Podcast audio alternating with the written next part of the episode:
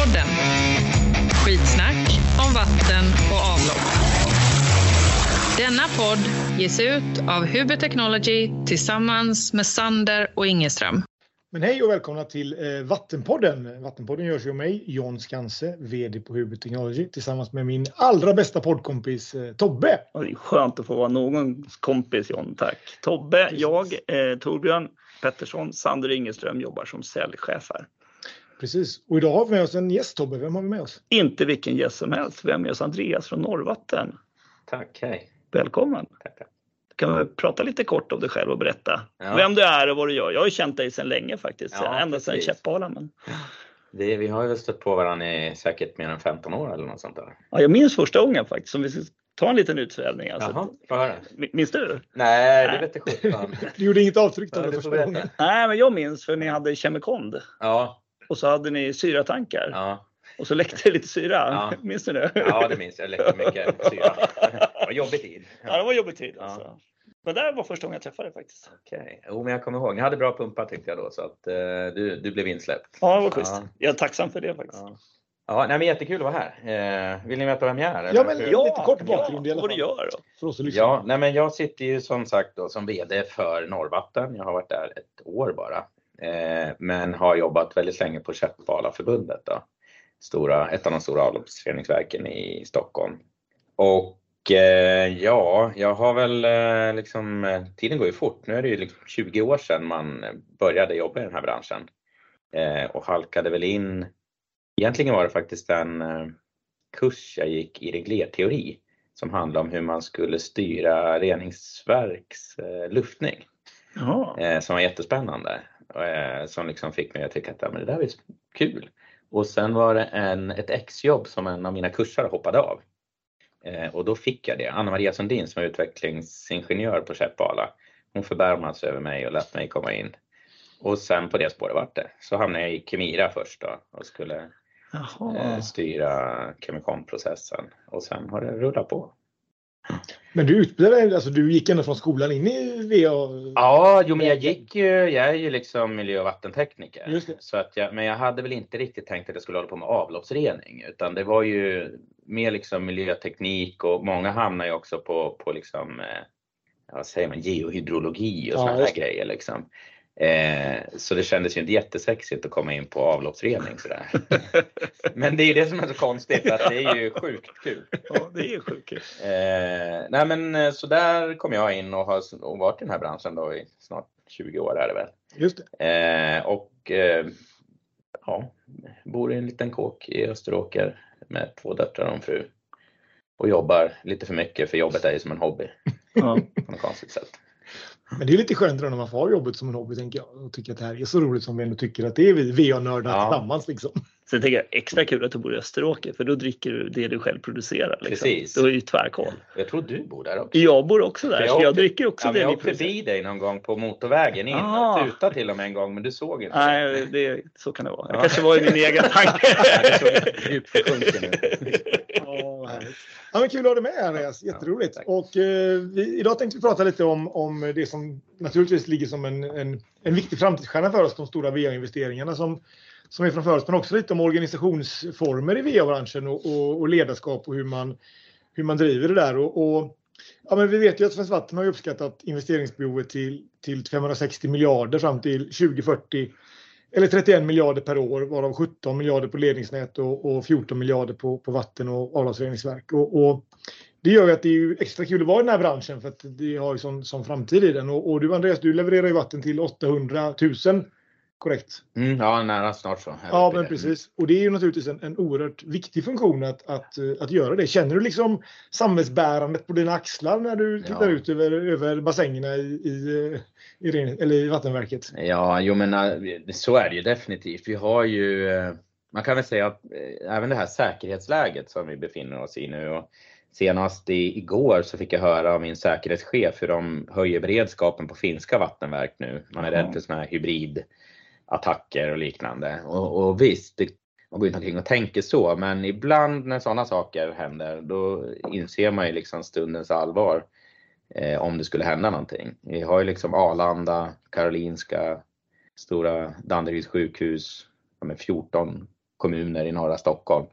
Så skulle vi få stora problem, då har ju samhället stora problem. Så det är ju på riktigt. Sen har vi ju en helt otrolig organisation.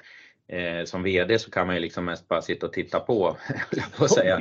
Nej, men vi, Hoppas att det går bra. Ja, nej men de är ju, är det något våran liksom personal kan fixa så är det stora störningar liksom i produktion. Det, det löser ju de direkt. Så det är tryggt på ett sätt, men visst, det, det finns ju en skarpa liksom, eller skärpa i det i Sverige det är rätt spännande faktiskt för när jag började jobba i VA-branschen, liksom, jag har jobbat på länge då, ja. eh, jag är gammal. Ja, du är eh, då, liksom, det var så här, man skulle upp till Gallbackens vattenverk på Janne Hedbom där, hej Janne om du lyssnar förresten. Liksom, det var en sån här grej jag gjorde liksom, på väg hem från Norrland. Jag svängde ja. alltid vid Janne Hedbom där till vattenverket liksom, mm. och vi trefikat och vi mm. lirade lite kort om 25-öringar. Och, liksom, det var ju bara för mig att sladda in på vattenverket. Mm. Idag är det ju inte så, Nej. så det har ju hänt många saker. Det är ju inte så lätt att komma in innanför grindarna om man inte liksom har gått igenom rigorösa kontroller. Nej, men apropå det här liksom lite organisatoriskt. Jag är ju upplärd att eh, under liksom offentlighetslagstiftning. Det viktigaste jag har lärt mig i princip om, under mina år på Käppala, det är att liksom vara öppen med allting. Det ska vara offentligt.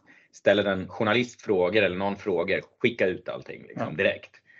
Eh, och sen den situation man har nu när man helt plötsligt ska skydda väldigt mycket och ha ett helt annat tänk. Mm. Det är svårt. Ja.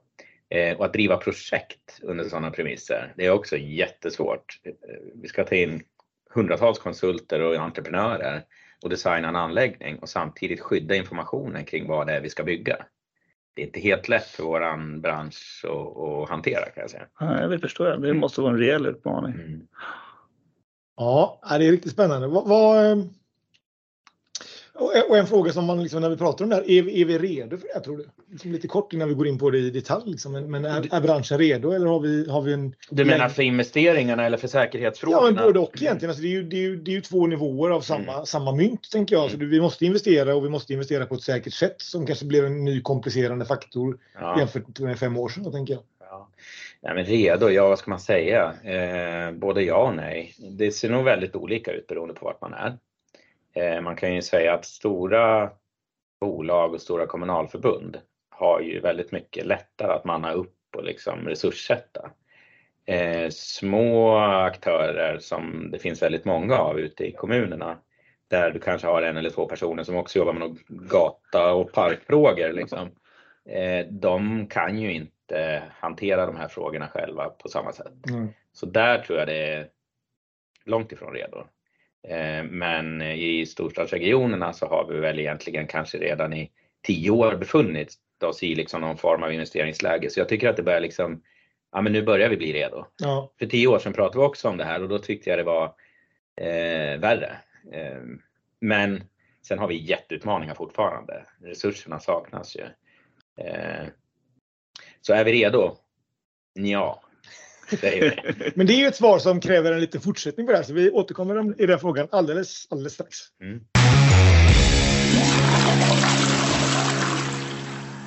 Ja, men alltid redo är ju scouternas eh, mantra och då är frågan, är, är, vi, eh, är vi redo i vår organisation? Någonstans Upphandlingsmyndigheten släppte för inte så länge sedan ett statistik som visar att antalet anbud på upphandlingarna generellt sett gå ner från, från 5,5 till, till 4,8. Och Svenskt Vatten konstaterade 2020 att ungefär 65 procent av de budgeterade investeringarna klarar man av att genomföra och, och, och, stänga. Och det var lite som du var inne på Andreas med storleken på, på, eh, på, på beställarna och sådär då. Men, men eh, tillbaka till det som du sa, vad kommer beställarna att och klara det här? Du var liksom inne på storleken hos er och storleken hos de små och sådär. Vad, vad tror du, vilka utmaningar ser du och har du sett på den resan du såg under de tio åren när du kände att storbeställarna blev redo? Liksom? Mm. Eller ja, vi närmar oss det i alla fall. Ja. ja. men man kan väl börja med på något vis, om man funderar kring vad är liksom grundproblemet. Eh, man kan väl, ja som ni säger här, liksom 65% av de planerade investeringarna genomförs.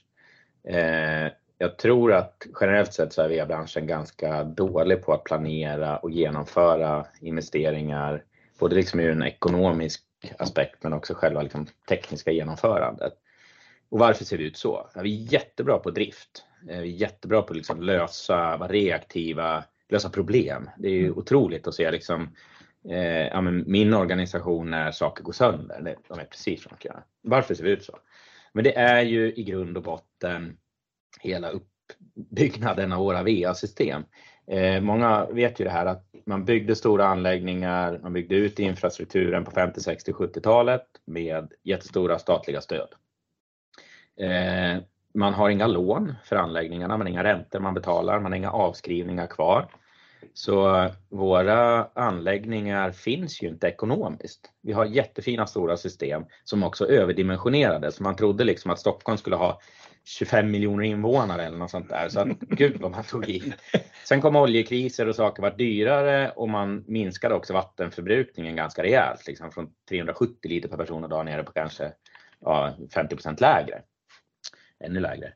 Eh, och eh, ja, men då har man ju liksom ett en, en hel, ett system och organisationer som inte har behövt bry sig om eh, anläggningarnas värde och skick egentligen. De har hållit. Och vi har jobbat bara med drift och underhåll och fått sådana organisationer. Nu helt plötsligt så ska vi börja investera och börja bry oss om det här. Och i ett läge där vi inte har fonderat, vi har inte byggt upp ekonomiska medel, för lagstiftningen har ju inte heller tillåtit det. Och nu ska vi låna upp pengar, jättestora volymer, i ett läge när räntorna sticker också. Precis. Och hela samhället har lärt sig att ja, men vatten är ju gratis, mm. kostar ingenting, det är jättegott, jättebra, funkar alltid. Jag har hört vänner som har sagt att men Andreas, det är en mänsklig rättighet. Nej, det är inte det. I Sverige kanske det ses som en mänsklig rättighet, men det kostar. Det är en produkt, en mm. otrolig produkt som massor med människor jobbar med och tyvärr så har vi kunna glida på de här gamla investeringarna. Det är ju liksom problemet att VA Sverige inte riktigt är med när man nu ska in i det här igen. Och sen då så ser det väldigt olika ut. Som jag sa så tror jag att vi som har haft stora projekt i tio år eh, i storstäderna och även på andra ställen. Vi har liksom tagit oss över den absolut största pucken tror jag. Vi har kunnat anställa människor från industrin eh, som har kunnat driva, driva stora projekt. Och vi har fått in liksom ett annat tänk och, och eh, våra politiker har också liksom stått inför här ett tag så att man är med på tåget på ett annat sätt. Så det där liksom, det tror jag är anledningen till att man ofta säger att vi inte riktigt är fullt riggade för den här jätteutmaningen. Eh, men vi är på god väg. Sen, sen tänker jag också att det har det måste ju vara så ändå när man planerar ett projekt, liksom, som om man ska bygga ett nytt vattenverk eller ett nytt reningsverk eller bygga om eller eh, så är det en plan som tog så många år sedan. Ja. Liksom. Eh, och sen har ju världen förändrats dramatiskt. Först kom covid, mm. nu har vi kriget i Ukraina, vi har höjda räntor. Det påverkar ju alla de här besluten. Ja. Och det är det som blir lite så här, jag brukar säga att ja, men det, jag förstår att, att det är utmanande för beställarna och för, mm. för huvudmännen. Och vi som leverantörer, vi tänker åt andra sidan, men nu är det liksom happy days på börsen typ. Liksom, alltså det, mm. det, det, byggs så mycket så vi hinner inte kanske riktigt med. Vi kanske inte heller helt redo John om man ska vara riktigt ärlig på det som händer. Och jag är ju livrädd från min sida att ja, men, nu får jag säga hej till Caroline också för nu kommer hon säga det fixar ni. Eh, eh, det är våran koncernchef. Okay. Hon är vår mesta lyssnare också. Ska man ah, ja. lyssna hej Caroline. Hej Caroline. Eh, att, att, liksom att att den här situationen som är nu då eh, har blivit normal. Liksom. Mm. Jag, jag vill ju hävda att den inte riktigt är normal, liksom. eh, utan att det är exceptionellt. Investeringsbehovet är stort, eh, men det är exceptionellt liksom, mycket som måste igenom på kort tid nu. Mm. Men jag tänker, för du ställer frågan Tobbe, är vi som beställare redo? Det, det tror jag väl, jag tror inte vi är det. Nej. Alltså, vi, vi måste också rampa upp här och det, nu är det goda tider och det finns projekt står som spön i backen och man, man eh, hinner inte ens räkna på alla projekt som man får och man kan till och med man får välja vilka projekt man, man vill räkna på och, och klart risken med det tillbaka som du var inne på Andreas med säkerhetsläget och, och vad kommer leverantörerna ifrån är ju att det blir lite som Trafikverket som kanske är beroende av mycket leverantörer utifrån men vill vi ha in dem i den här delen av infrastrukturen, bygga en väg är väl en sak mm. men det här är ju viktigt på, på flera håll också. Jag tror att vi måste också vara med på att manna upp och utveckla oss själva för att möta de utmaningarna som vi har. Och det är ju, det är ju, det är ju lite lätt från vår sida att säga att ja, huvudmännen är inte redo så att vi, vi, vi svarar bara mot dem. Men vi borde kanske också ta och lägga oss lite på förkant i att, i att vara redo för det. Och det handlar ju om hur vi bygger våra organisationer och hur vi får mm. använder våra vinster för att återinvestera i bolagen. För det blir ju det det handlar om snarare att investera i mer personal och mer kompetens för att kunna möta upp möta upp huvud, huvudmännen på VA-sidan. Liksom. Och lite nya krav också med spårbarhet, varifrån kommer materialet? Liksom det, det är ju något som industrin länge har hållit på med, men det kommer ju komma på vattensidan också naturligt. Alltså. Och sen huvuddelningen så har vi också hela, hela IT, alltså AI-automationsdelen där egentligen VA-sektorn är ju ganska förhållande, eller den är eftersatt. För låt, oss, låt oss säga att en spade är en spade. Liksom. Vi är ju inte, på, vi är inte först på det tåget i alla fall kring, kring hur man kan, kan vi, utveckla det. Liksom. Nej precis, och där har vi jättemycket att hämta verkligen eh, med tanke på att vi har otroligt mycket data och väldigt mycket som skulle automatiseras faktiskt. Mm. Så att jag tror att AI kommer komma ganska eh, kommande fem åren tror jag det kommer hända jättemycket även inom VA. Det finns lite olika initiativ på gång. Det kan jag ha som ett eget avsnitt sen. Ja, det är intressant. Ja, det tror jag. Jag tror faktiskt vi har det på listan. Har det? Ja, jag vet inte vad vi skulle prata om. Alltså. Nej. Vi får hitta någon som kan prata med oss. Vi måste hitta någon gäst som kan. Ja, precis. Just freebase som vanligt. Ja. Nej, men vi är väl beroende av kompetensen både hos eh, entreprenörer, konsulter och på beställarsidan. Eh, jag menar, vi, vi ofta om man tittar på de här stora projekten så även fast vi, lite större bolag och förbund kan ha egen personal så har vi ändå bara en bråkdel av resurserna för att kunna manna upp ett sånt här projekt. Så vi är extremt beroende av kompetensen i hela branschen. Och sen snurrar ju människor runt mellan de här. Eh, det, är, det, är ju ett problem också kan man säga. Eh, att man liksom hoppar mellan konsultbolag och, och leverantörer, entreprenörer och beställarsidan. Och nu när folk försöker få upp lönen då är det väldigt tydligt att mm. man kan göra det genom att hoppa runt och när alla drar i samma resurser och då får man ingen kontinuitet istället. Så det är ett litet ett hot, eller vad man ska säga, att hantera mm. kan jag tycka ibland. Eh, men sen det här med lite en, eh, en sak jag tycker man ska prata om. Eh, när man pratar om att om vi är redo eller inte så, så kan man ju tycka att nej men det är vi inte. Titta på hur många projekt fördyras eh, och det liksom ska vara ett bevis på att vi inte är redo för att driva projekten. Men du var inne på det och det är, man måste fundera på vad det här är för projekt. Om man tar Käppalaverket där jag jobbade, deras stora ombyggnad, eh, så gick man in, jag tror det var 2005, började man prata om något som heter Käppala 2020. Mm. För då inser man att miljötillståndet kommer slå i taket, vi måste liksom påbörja en process för att bygga ett nytt Käppalaverket eller bygga ut det. Och då börjar liksom eh, utreda det här och du tar avstamp egentligen i miljölagstiftning och statusen i Askrikefjärden. Det är det som egentligen avgör vad du ska bygga. Och där måste du liksom gå och äska pengar till beslutsfattare och säga hej, vi ska börja med ett projekt som ska hålla på i 25 år. Mm. Eh, vi börjar med att titta på någon eh, räka ute i Askrikefjärden här liksom. Hur mycket pengar ska ni ha, säger de. Ja, hur långt är ett snöre liksom? Eh, 600 miljoner tror vi på. Mm. Sådär. Och så börjar man eh, jobba med det här projektet, ha massa olika utredningar och konsultutredningar och experter kommer in. Och sen kom det också faktiskt ny miljölagstiftning där. Och sen börjar det här ta en riktning och någonstans börjar det utkristalliseras vad vi ska bygga. Man går in i ett miljötillstånd, en prövning, det skärps, det vrids, det vänds. Det här liksom, det du trodde 2005 kontra vad du faktiskt sitter och bygger nu 2024 och planerar för någon gång fram till 2030. Det är ju mil ifrån varandra. Mm. Och den som skulle kunna siat om det här 2005, det är liksom en spådam, det går ju inte. Mm.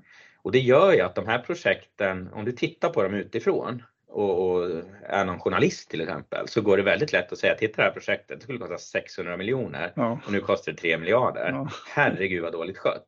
Nej, det ligger i sakens natur. Ja. Det är inte en simhall eller en skola där du har 500 referensprojekt. Nej. Du uppfinner en industri för att lösa ett miljöproblem. Otroligt komplext. Och det ligger också i saken liksom att ja, hur dåliga är vi egentligen på att driva projekt? Vi kanske är jätteduktiga. Det är inte så himla lätt att driva de här projekten, men de blir dyrare. Ja. Men, men tror du inte en del av det kan vara, för jag tycker du var inne på det förut, att nu bygger vi upp mer och mer projektorganisationer som inte har funnits. Vi har inte behövt ta hand om, om infrastrukturen för den fick vi liksom vid en stor påse ja. en gång i tiden. Och, och det jag tänker att den nya framtida organisationen i VA-organisationerna behöver ha en projektorganisation som också jobbar strategiskt. Så att du inte 2005 behöver starta någonting utan det rullar hela tiden. Det finns alltid två, tre personer yes. som tänker 25 år framåt. Mm. Och därmed hela tiden får man ju ett lärande i vad den typen av projekt kostar att driva liksom. Och kanske en mer realistisk framförhållning i vad slutpengen kommer vara. Men det kan man ju fortfarande blir förvånade över. I Göteborg så har vi ju en liten tågtunnel vi bygger som heter Västlänken. Där pengarna är slut nu till, till jul och ja, det är stopp på mm. ett ställe för att leverantörerna gick i konkurs. Och det är ändå Trafikverket som ska vara Sveriges bästa beställare som, som beställer det där. Och, och då inser man ju precis som du säger, det här är ju inte, det är ju inte bygga en simhall, det är ju ett, liksom, det är en organism som, som lever i, i all evighet. Och jag har ett stort projekt som jag, ett av de första jag kom i kontakt med, då sa projektledaren på, på entreprenören att eh, det här projektet kommer kollapsa under sin egen vikt. Ja. Någonstans. För att det kanske inte ens är ett projekt utan det kanske är en, en, liksom, en, en, en organisationsform mm. som fortsätter att leva. Liksom. Ett projekt ska ha ett start och ett stopp och det här kanske egentligen inte har ett start och ett stopp. Så man kanske ska se det på, på, på ett mer filosofiskt plan på ett annat sätt för att hitta en organisationsform för att kunna, för att kunna hantera det där. Jag vet inte. Men om man bortser från ekonomin i sådana här ja. projekt. Jag är lite lyckligt lottad då med Käppala eftersom vi levererar blåsmaskinerna till Käppala. Och jag vet ju att jag började offerera dem där för, ja men som du säger, alltså det var 5-6 år sedan jag började liksom med någon slags budgetkalkyl och vi tittade på olika driftdata och vilken luftförbrukning ska vi ha och då är det ganska kul ur ett tekniskt perspektiv att liksom följa den där jätteflöde, eh, lite mindre mm. flöde, lite mindre och var det landade någonstans till slut liksom, och hur det blev och hur många gånger vi justerade det. Sen är det klart att när man sitter där, och nu ska jag offerera om mm. liksom, kompressorna till, till Käppala för tionde gången och nu har, nu har processen, kan de aldrig bli klara tänker man, så blir man ju frustrerad från våran sida. Då, liksom. Men, men när man vinner ett sånt projekt och går i mål, då är det ju fantastiskt kul. För då har man varit med på hela resan och då har man lite koll. Ja, ja så är det. Mm. Ja, nej, men det är spännande. Det finns många roliga projekt att jobba med. Vi ska prata lite om, om hur man kan organisera sig för att driva projekten om en mm. liten stund.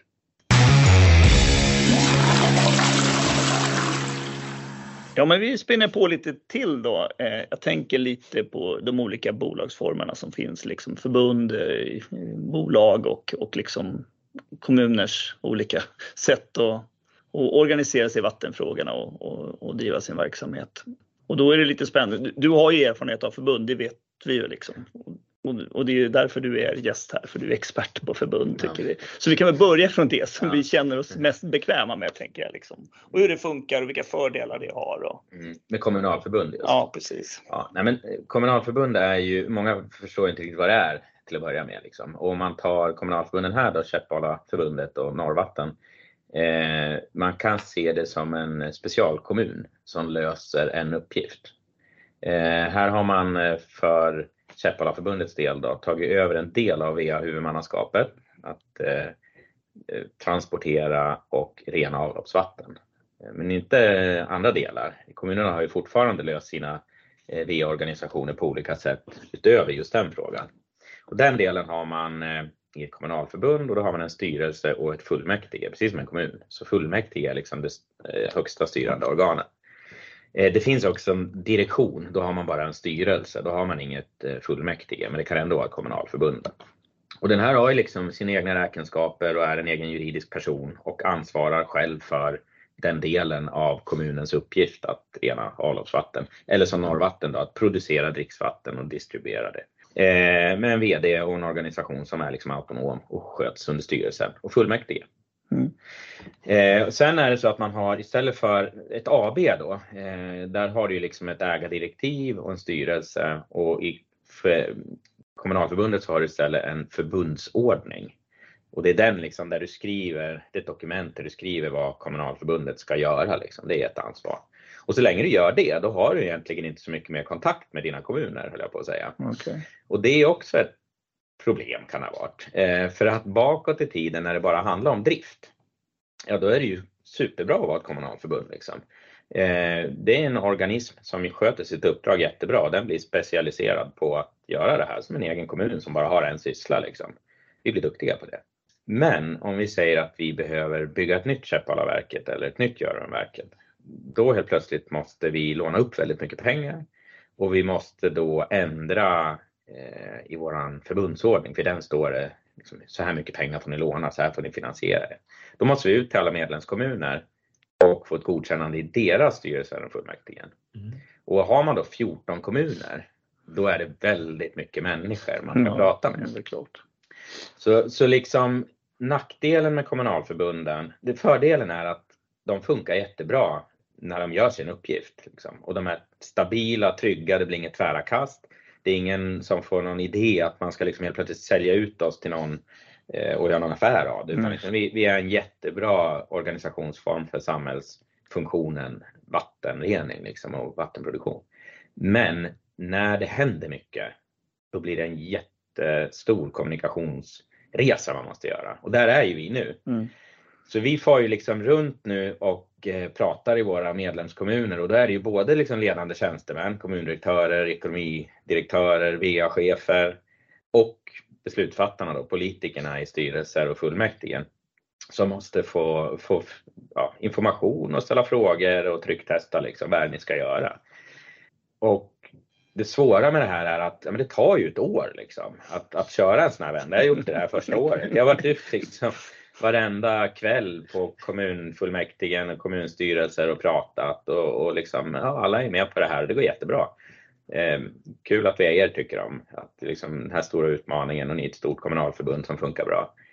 Men när det sker förändringar, då är det ju ett år till jag måste lägga. Ja, just det. Och i ett sånt här läge när liksom världen om, ändras jättefort. Vi har liksom eh, allt från störningar i leveranser och säkerhetsfrågor och lagstiftningen ändras också ganska fort. Både på säkerhet och miljöfrågan. Och, och självklart eh, ja, inflation och sånt här som också påverkar. Då kan det vara krångligt. Mm. Och då är det såklart väldigt mycket lättare om du är en förvaltning i en kommun. Just. Ja, för du sitter ju i kommunen. Liksom.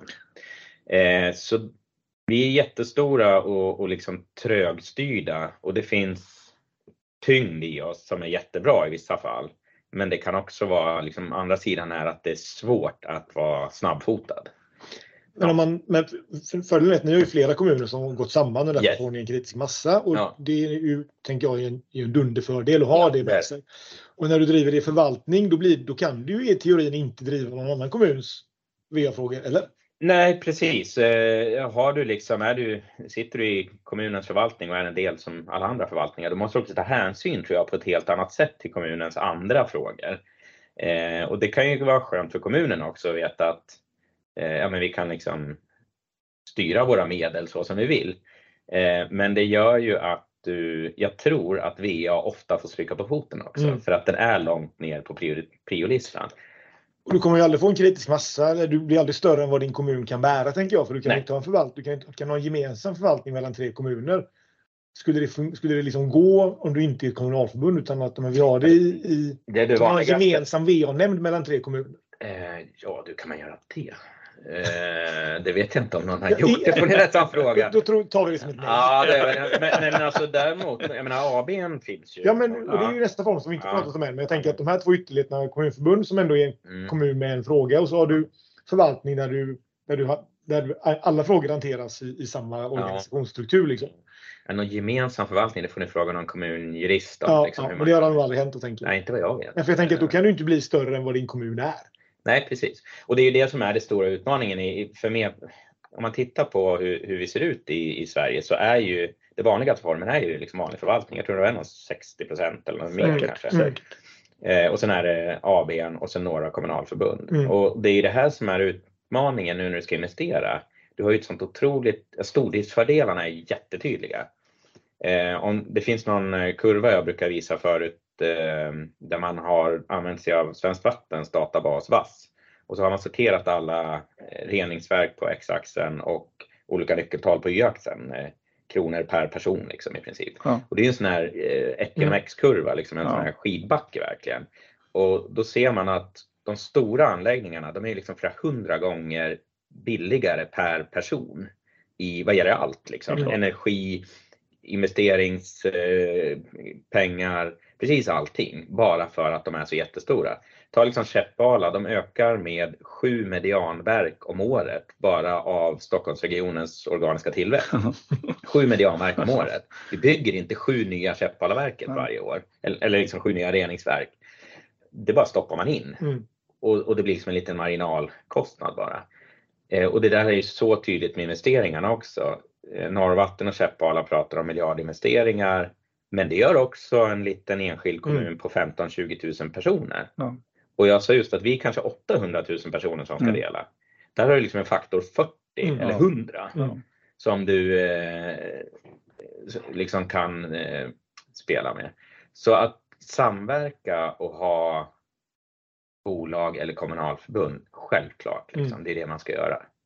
Men, men, om man tar bolagen då, min, min personliga uppfattning är att när man försöker göra affärer med, med olika VA-huvudmän så är det ju bolagen är ju ändå de mest snabbfotade tycker jag. Alltså, givet att alla jobbar mm. under lagen om offentlig upphandling som vi, som vi pratade om i en tidigare podd så ja. likväl så tycker jag att det går snabbast och jag upplever det som effektivast från, från mitt leverantörshåll i alla fall när man har med bolagen att göra. Men, och det är inte så stor skillnad mot förbunden heller. Liksom. Nej, men, men det är ju det. Är om vi tittar på bolagsformer, mm. liksom, hur, hur, eh, hur, ser du skillnaden mot förbund kanske primärt då som ändå är jämförbara? Liksom? Nej men det är ju så, liksom, du har ju en mer effektiv, effektiv det är snabbare, kortare beslutsvägar i ett AB. Liksom. De mm. följer ju aktiebolagslagen mm. också mm. utöver kommunallagen. Liksom. Så de funkar ju som en privat aktör gör med sin styrelse liksom, och har ju lättare att eh, eh, ta, ta beslut, liksom. Eh, stora beslut. Mm. Så det ligger ju precis det här jag sa att ett kommunalförbund är en mycket mer trögstyrd organisationsform. Men det är också ett skydd. Mm. Ett, ett, väldigt skydd för att det händer ingenting dramatiskt i ett kommunalförbund. Sen är ju det en äldre form. Jag menar kommunalförbunden bildades väl någon gång 20-30-talet liksom. Och det, det är, så ju, gammalt. Ja, det är då. Och eh, vad jag vet så var det då man bildade dem, liksom 20, 30, 40, 50-talen. Sen är det ju ABn som har kommit efter 70-talen i alla fall. Jag tror det var några hundra ABn i VA-branschen på 70-talet och nu är det liksom närmare 2000. Mm. Så att eh, det är ju den normala formen tror jag man samverkar inom nu. Mm. Ja, det stämmer. Jag är ute på lite så här tunn is nu men... Ja men vi spekulerar lite. Ja vi spekulerar lite. Det får man göra. Man får killgissa. Ja, precis. Ja, ja, det, det säger vi.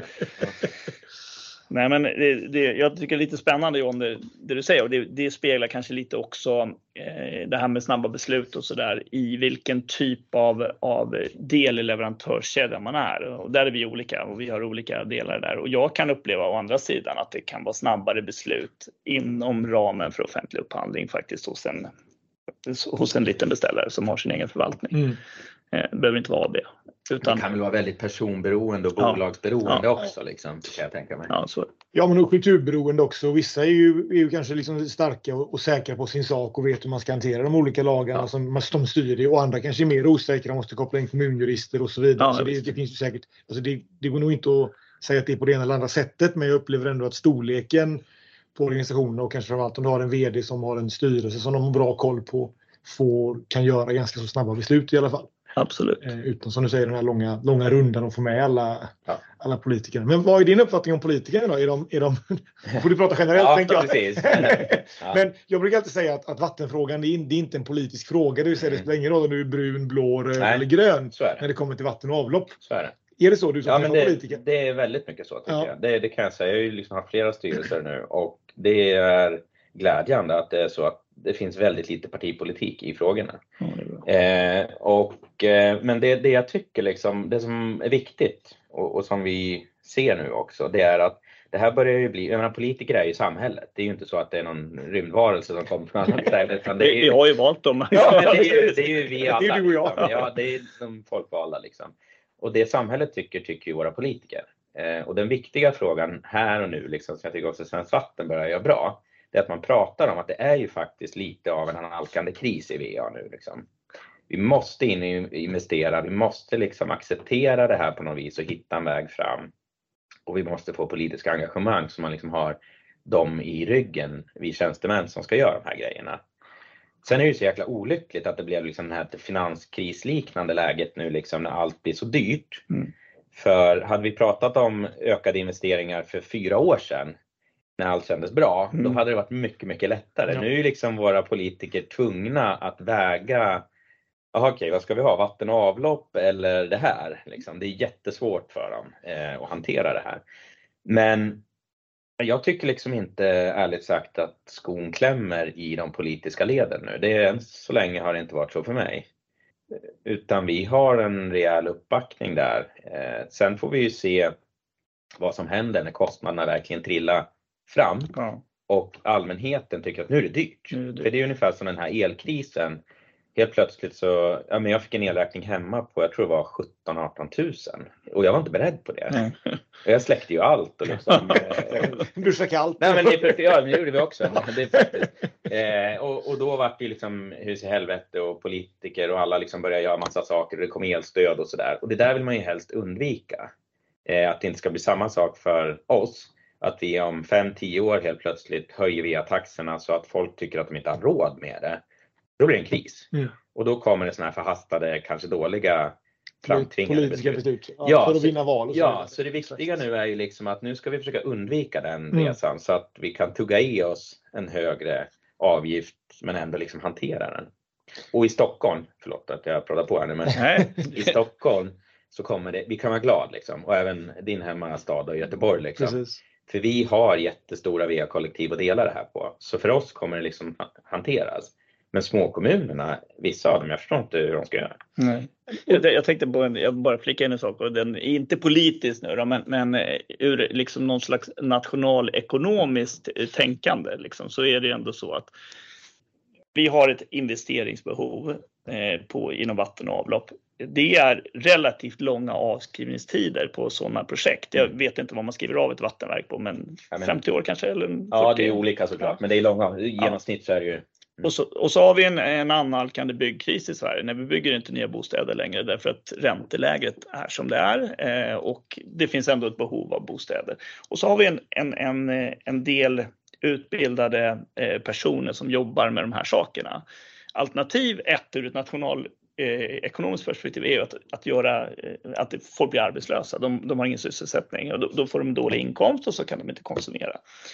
Det andra alternativet är ju faktiskt att vi använder den här lågkonjunkturen då, nu gjorde jag satt mot stroftecken, på investeringar som har en lång avskrivningstid eh, eh, och liksom på något sätt gynnar den typen av, av liksom industrier så att de inte försvinner mm. ur ett nationalekonomiskt och inte någon politisk vinkling här. Men det är en rätt smart grej att göra egentligen, tänker jag. Mm.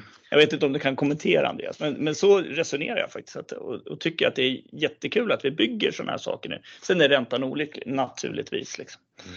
Ja, men hela liksom, eh, ska man säga, finansieringsfrågan och eh, den här liksom, byggbranschkrisfrågan det är ju, det är ju en, en, en, av de här jätteviktiga delarna som vi vill att Svenskt Vatten och våra politiker liksom ska ta tag i. Mm. För ett sätt att hantera det här är ju att eh, inte göra som vi gjort bakåt. Inte liksom eh, ha eh, självkostnadsprincip, vi fonderar ingenting, vi bara lånar upp allting hos en privat eh, affärsbank eller Kommuninvest kanske i och för sig och bara kör på.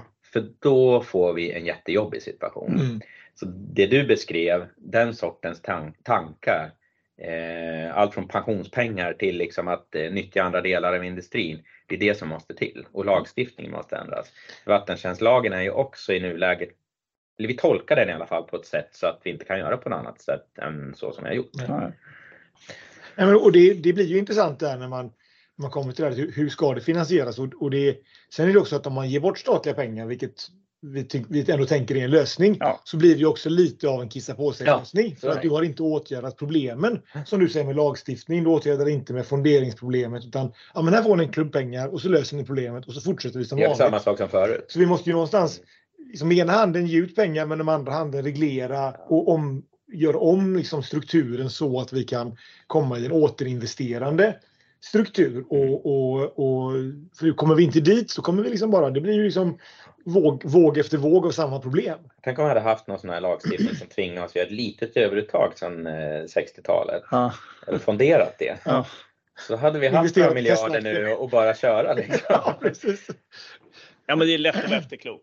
Jo, men, men det är ju. Det är, det och det är klart att det här är ju komplicerade frågor och, och det gäller att titta i kristallkulan och, och förstå rätt saker. Men, men eh, förändring behövs kan vi väl enas om i alla fall. Bra, Nej, men vi kör vidare om, om ledarskap och, och utveckling av de kommunala organisationerna. Organisationerna heter det alldeles strax. Ja, men vi pratar ju om en, en annalkande eventuell kris och att vi behöver någonstans manna upp våra organisationer och kanske styra om lite hur vi styr dem och också liksom välja organisationsformer för att klara och driva en, en, en löpande investering. Och, och då har vi ju pratat om att vi kanske har liksom en viss kompetensbrist och du var inne på det Tobbe att vi kanske har, har, liksom överskott på någon kompetens här och vi har underskott i en annan, i en annan bransch och sådär. Och, och du var inne på det förut med att man lönerna ökar och man byter runt inom branschen för att, eller inom olika delar i branschen.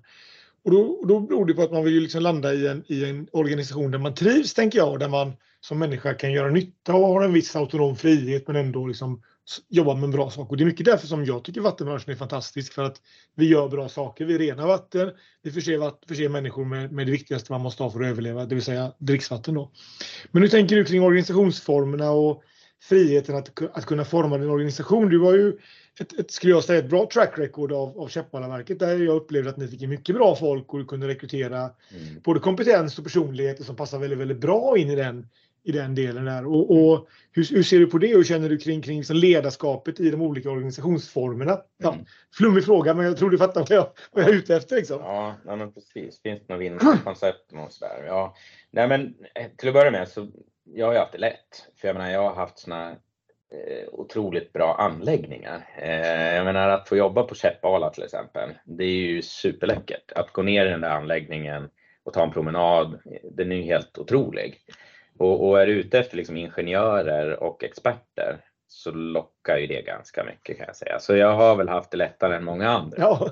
Men eh, och på samma sätt så tror jag också att storleken eh, på bolaget och möjligheten att konkurrera är ju också en jätteviktig faktor. Och det är väl ett, en anledning till att man faktiskt ska ha samverkan och gå, inte vara en jätteliten organisation. För det är såklart om du, om du anställer en dyr, duktig ingenjör så dubblerade du hela VA-avdelningens lön. Det kan ju vara ett problem i liksom, kommunal förvaltning.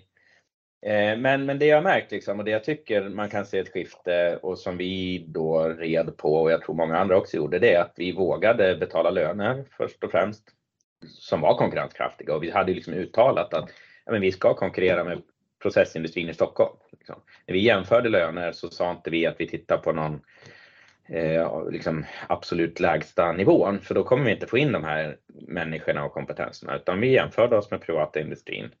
Eh, och där tycker jag jag ser nu att det, liksom, det är inte längre så att vi tappade folk för att de går till eh, till en konsultbolag eller någon annanstans. Eh, det är nästan tvärtom, att ibland så kan konsulterna inte liksom betala de lönerna som vi kan göra för våra chefer och experter. Så den var en viktig faktor, att våga göra det och säga det liksom till våra beslutsfattare. Och det är också en sån här sak, ofta tror man att man ska få så otroligt motstånd. Man säger, hörni vet ni vad, vi, ska, vi anställer A-laget, vi ska, vi ska liksom bygga en grej för flera miljarder. Eller vill ni ha någon, någon liksom lägsta nivå? Nej, självklart inte. Det är jättelätt att motivera det. Mm. Och även så kan man göra sådana saker att i investeringsprojekt så lönerna kan du liksom lyfta in och aktivera. Det är liksom en del av investeringen. Så att du kan ju också eh, manna upp en projektorganisation och anställa dem som en del av investeringen. Liksom, redovisningstekniskt. Mm. Så du kan ju liksom anställa ett jäkla härligt gäng. Ja. Eh, men sen är det väl också det här du är inne på att man, för det, så var det verkligen på Käppala, man kunde göra karriär. Eh, jag vart ju fast där liksom. Eh, ja, men du och jag träffades, då stod jag och spolade slam hela nätterna ute i Samavattningen. Eh, och jag hade ju liksom alla möjligheter att bli intresserad av något och gå i den riktningen. Och, och jag fick ju gå i den riktningen. Och den kulturen skapade ju mina föregångare och den levde ju kvar. och den ser man på många ställen, tycker jag. Att det finns liksom möjligheter att verkligen utvecklas inom företaget. Och det gör ju att man ja, man trivs helt enkelt. Mm. Och ofta är organisationerna inte så jättestora. Det är också en, en väldigt viktig sak för att om du är ett jättebolag, då drunknar du i liksom, du blir en av samma funktioner. Liksom.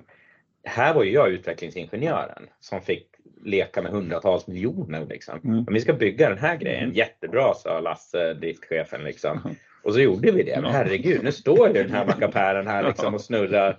Det är ju jätteläckert. Liksom jag vet inte vad det var för tips till någon, men, men eh, det, det, är ju liksom bara så det är i de här eh, bolagen, att det, det är ju en jätterolig och spännande miljö att jobba ja. i. Eh, men högt i tak, låta folk utvecklas och våga betala löner. Det är det.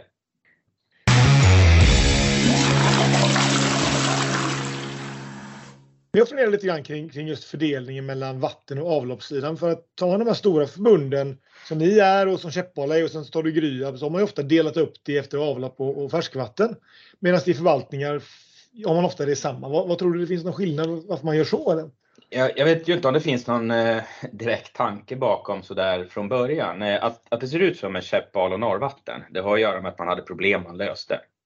Eh, för Norrvattens del så var det liksom, man hade grundvattenverk på 10-20-talet och vattnet räckte inte. Och då gick man samman, eh, skapade ett kommunalförbund, det var den samverkansform som fanns då. Ja. Eh, och sen så växte det och blev liksom 14 kommuner. Så det bildades 20-30 år innan Käppalaförbundet som bildades på 50-talet när man hade jätteproblem med avloppsfrågan i regionen. Så i fallet Käppala Norrvatten just då har det liksom bara blivit så. Jag, för att liksom gissa igen så tror jag att det är lite så. Jag tror att vattenfrågan löstes oftast tidigare att man hade vatten liksom. Ja. Eh, avlopp var väldigt eftersatt för det är liksom en miljö. Det, kom, det kommer sen. Ja, det kommer sen. Trekammarbrunnar. Ja, men lite så. Det var ju bara att hälla ut det där någonstans. Jag menar, lagstiftningen på 50-talet var ju att kommunerna hade rätt att släppa ut avloppsvatten i sina vattenförekomster. Det var deras rättighet. Mm. Så att det var ju liksom gräsligt. Det var ju epidemier eh, som med, det var ju någon salmonellautbrott liksom i Stockholm som gjorde att nej men nu måste vi bygga något stort och gemensamt. Nu fixar vi det här och då skapar man kommunalförbundet. Så jag tror att det är så. Men, men sen har man pratat om det här och vad gäller just Seppala och Norrvatten så har man ju sniffat på det att ja, men skulle man inte kunna få ihop dem som ett kommunalförbund. Eh, och just nu så är det ju svårigheten att det är flera kommuner som inte är medlemmar i båda. Och du får ju liksom inte, du måste ju då separera verksamheterna ganska mycket för att vattenlagstiftningen säger att eh, ja, men Lidingö till exempel, de ska inte betala för driftorganisationen som sköter Görvenverket. Eh, och, och, om vi då skulle ha gemensam driftorganisation kanske så måste du liksom ha en... Särredovisa. Det är, svår, ja, ja, det, är det liksom som är det stora hindret eh, och det är så pass stora diffar. Men annars så vet jag sjutton varför inte det skulle vara en väldigt bra lösning. Ja, för jag tänker att det kan vara ett sätt att få upp bodyn i organisationen ja. likväl. Sen vet man ju, det har man sett på driften, att de vatten, vattenkillar och tjejerna är ju inte supersugna på att åka in i avloppsverket och fixa och tvärtom. Ja. Och jag vet att ibland har man ju gemensam jour och sådär och det är ju det är ju inte alltid superuppskattat har man förstått det ute i, i, i, Nej, i verkligheten då. Men det, det kan också bero på att man är van på ett sätt och man har alltid gjort på ett sätt och det är liksom nedärvt. För det låter ju ändå som om att ur ett organisatoriskt perspektiv låter det ju rimligt för att bygga en större organisation. Och är du, ja.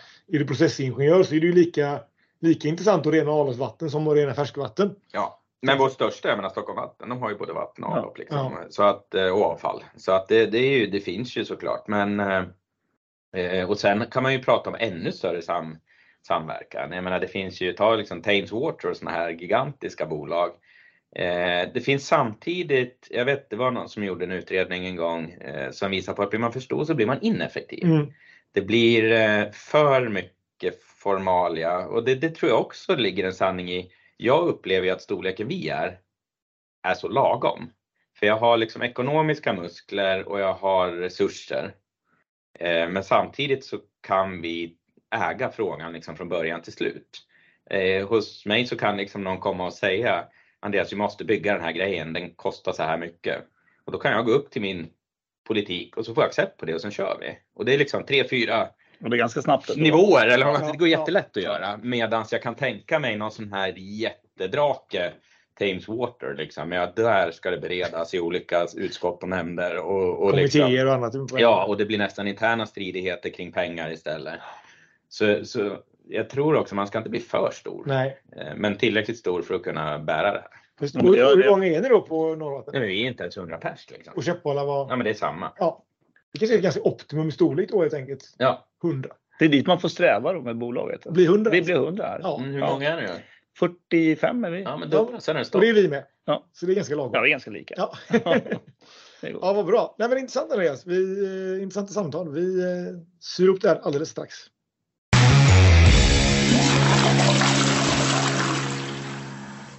Ja, men då försöker vi sy ihop den här, det här jätteroliga och spännande avsnittet Andreas. Det var grymt att ha det här. Eh, och då, en sak som vi liksom inte har berört riktigt, och både John och jag är liksom engagerade i vattenindustrin och sådär. Du är naturligtvis engagerad i Svenskt Vatten. Och det är liksom att det finns en potential tror jag i vår kompetensförsörjning att, liksom att marknadsföra oss lite mer. Vad tänker du om det? Det finns jättemycket potential för oss att marknadsföra oss med. Eh, det här är ju någonting som vi eh, är faktiskt, är det något vi borde ändra på så är det den frågan. Eh, om man tittar på vad vi har så har vi allt det som ung arbetskraft efterfrågar nu. Vi har miljöfrågan. Vi har high-tech uppgifter, allt från AI, AI-programmering i våra styrsystem eh, till stora maskininstallationer. Liksom. Det finns, allting finns i den här branschen.